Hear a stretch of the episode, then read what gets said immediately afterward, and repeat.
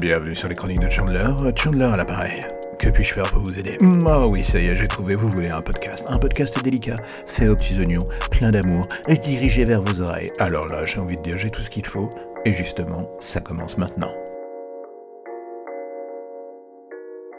Le plus grand mystère de la vie en ce qui me concerne tient dans ces gens qui arrivent à être sincèrement heureux quasiment H vingt-quatre.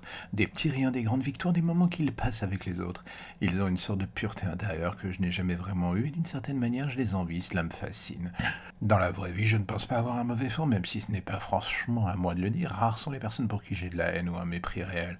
On me pense souvent plus teigneux que je ne le suis en réalité, c'est un fait, j'ai appris à faire avec depuis longtemps. Mais dans le fond, ce que je camoufle derrière cette façade, c'est un petit côté circonspect face au monde qui m'entoure. J'ai avec le temps toujours fini par être plus spectateur qu'acteur pour X ou Y raison d'ailleurs. Chacun connaît ses faiblesses, ses forces et agit en fonction pour se protéger et mettre à distance les zones de turbulence que l'on voit arriver à l'horizon. On se forge une carapace, le genre de celle qui colle à la peau et finit parfois à terme par devenir la peau d'ailleurs. Alors oui, cela n'efface pas l'A D N de base, cela finit juste par le camoufler, mais le regard devient de plus en plus passéiste sur les choses. On vole bien les gens, les faire rire, s'intéresser à eux, tenter d'entamer le dialogue, mais on se rend compte assez, assez vite de la tâche pharaonique qui nous attend. C'est un peu comme si en permanence on voyait les deux extrémités de la personne devant nous qui sont en train d'essayer de se battre dans notre tête, nous offrant une stéréo endiablée tellement insupportable au niveau cacophonie à l'intérieur de notre petit crâne. C'est détestable.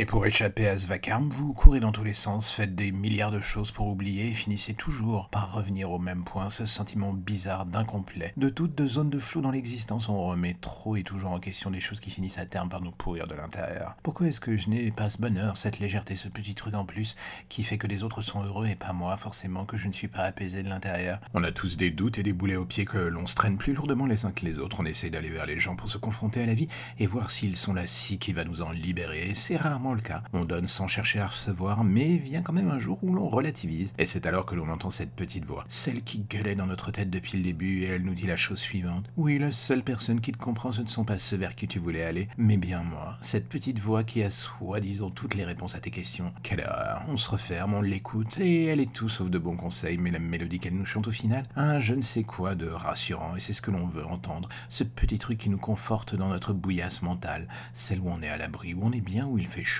on n'y est pas heureux fondamentalement, ce n'est qu'une illusion, mais l'on sait qu'au moins à cet endroit précis, rares sont les gens qui prendront le risque de se casser le cul à venir nous chercher, et quand on finit par arriver à trouver ce genre de personnes, on se rend compte parfois que l'on est devenu comme une sorte de coquille vide, une partie de son esprit continue de se dire que ça devrait aller, que ça devrait coller, qu'il ne devrait pas y avoir de problème, mais avant d'y arriver, vous avez conscience qu'il manque une chose, qu'il va falloir à nouveau remplir tout le vide qui vous sépare de cette personne. Et là, d'un coup, j'envie à nouveau ce qui arrive. On ne se rend parfois pas assez compte du travail que cela représente. En gros, connaître ses faiblesses, faire en sorte de les surmonter et positiver au lieu de se plaindre. Je ne désespère pas d'y arriver un jour. En attendant, je parle dans le micro, audiothérapie, comme on dit.